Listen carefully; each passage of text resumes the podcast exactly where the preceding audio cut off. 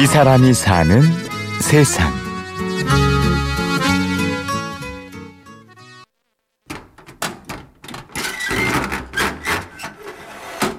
어, 검붉은 지금도 생각나는 게 검붉은 그 자물쇠에 이렇게 음, 막 녹이 떨어질 정도로 검붉었는데 거기를 열고 들어갔을 때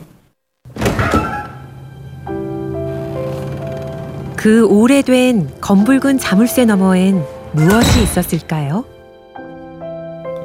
일종의 그 책 창고였는데 처음 따고 들어간 순간이 굉장히 저한테는 정말 비밀의 화원 같기도 하고 어, 알리바바 40인의 도적에 나오는 그런 열려라 참깨 했을 때 열리는 그 도적들이 숨겨놓은 그런 보물의 어떤 구리이기도 하고 그랬어요.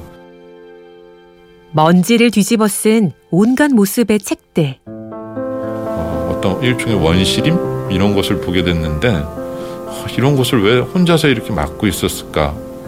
그 누군가들의 직무유기도 정말 화가 났었고 어, 동시에 어, 여기 있는 거 빨리 보여, 보여주고 싶다 이렇게 생각이 들어서 그 다음에는 그것을 이제 어, 중학교 건물에 있던 거를 고등학교로 한 100여 미터 되는 곳을 이제 옮겨서 교실 한 칸서부터 도서관을 만들기 시작한 것이죠.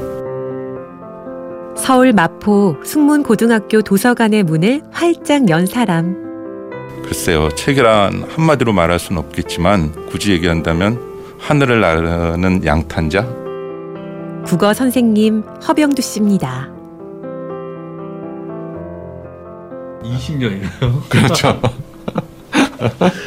그리고 어, 사실 도서관도 그래서 교무실이 너무 힘들어서 이걸 어떻게 어, 할까 교무실에서 자꾸 있다 보면 어, 뭘 어떻게 할 수도 없고 불안하고 또 아주 불편하고 뭐 여러 가지였는데 숙문고 출신으로 숙문고 선생이 되었으니 은사님 그리고 선배들이 도사리고 있는 교무실이 그리 편하진 않았습니다.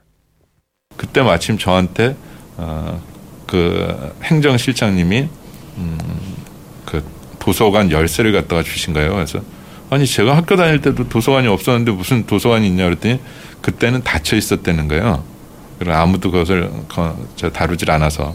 그래서 지금도 그러니까 그냥 열쇠만 맡아달라고 했고 그렇게 해서 저는 그걸 잊고 있다가 어, 빙빙빙빙 학교 교무실 밖에서 이렇게 돌다가 아 나한테 그런 열쇠가 있었지 하고 찾아가 봤더니 그게 지금 저기 보이는 중학교 건물의 3층에 아주 이상한 공간을 갖다 찾게 됐고 그 공간에서 좋은 책들을 보게 되는 순간에 아 이거다 하면서 제가 그 책에 빠져들게 되고 어 이거는 아이들한테 지금 읽혀도 되는데 하면서부터 도서관이라는 공간을 처음으로 이제 발견하게 되고 그 다음에는 역시 또 도서관을 운영하다 보니까 어, 외부에서 도서관을 어떻게 운영하면 좋으냐 하는 얘기들을 이제 해오시던 분들이 계셔서 그분들과 함께 서서히 이제 모이기 시작하고 노하우를 공유하고 어, 그리고 그분들과 함께 만든 것이 책으로 따뜻한 세상 만드는 교사들이죠.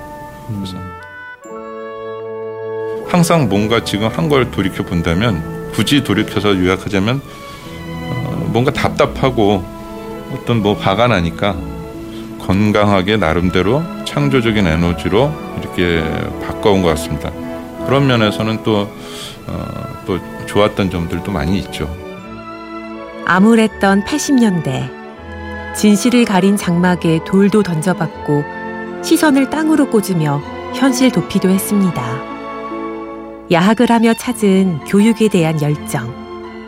숙문고 국어교사로 이끈 과거는 삶을 위한 거친 건널목이었지요.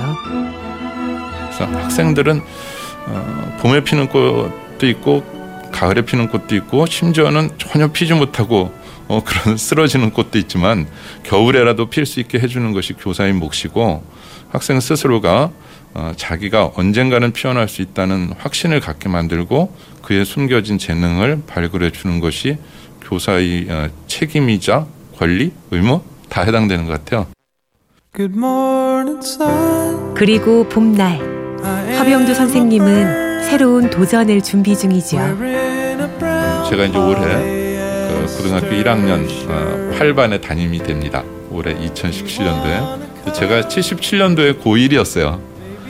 어, 그런데 이제 40년 차 나이는 나는 이 학생들을 제가 과연 어떻게 감당할 수 있을까?